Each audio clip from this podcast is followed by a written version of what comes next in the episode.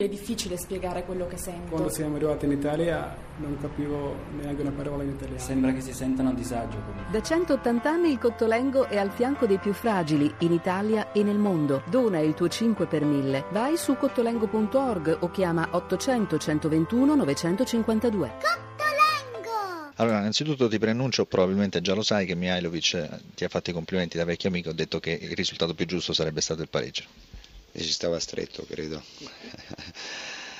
Ma questo è il calcio, non c'è niente da dire, non posso neanche lamentarmi di niente, di come hanno giocato i ragazzi.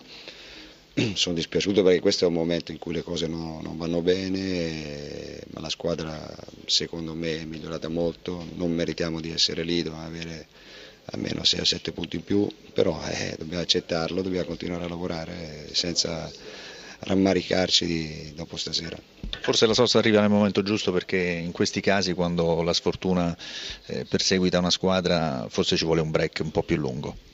No, quando si perde è meglio avere la possibilità di giocare subito per, per poter rivincere.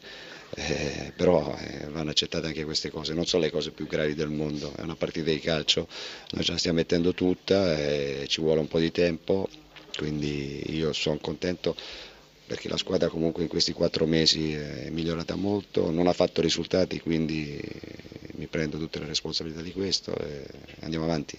Una traversa di Cardi solo 0-0 all'inizio del secondo tempo e poi un rigore chiesto dall'Inter.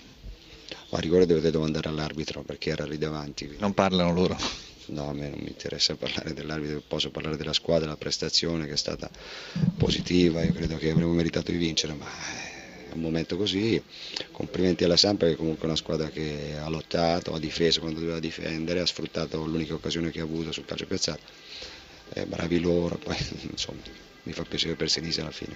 Se non avete domande per Mancini lo liberiamo. Come mai non riesce a domarla quest'Inter Mancini dopo tutto questo lavoro? Qual è il problema principale a, a oggi? No, io credo che ci sono dei momenti nel calcio che le cose ti devono andare storte. A noi ci sta andando tutto storto, nonostante la squadra sia migliorata, e questo è il paradosso, perché anche mercoledì in Coppa abbiamo avuto tre o quattro palle clamorose, il portiere l'ha presa con la punta o col Cesena, abbiamo avuto non so quante palle nel secondo tempo.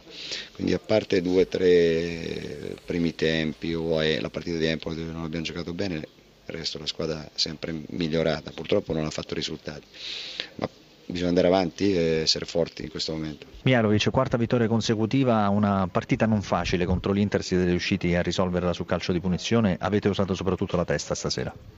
Sì, è stata una partita difficile perché penso che questa è stata la migliore Inter della stagione, ci hanno messo in difficoltà, hanno dei grandi giocatori ma siamo stati bravi a difendere e anche un po' fortunati a fine.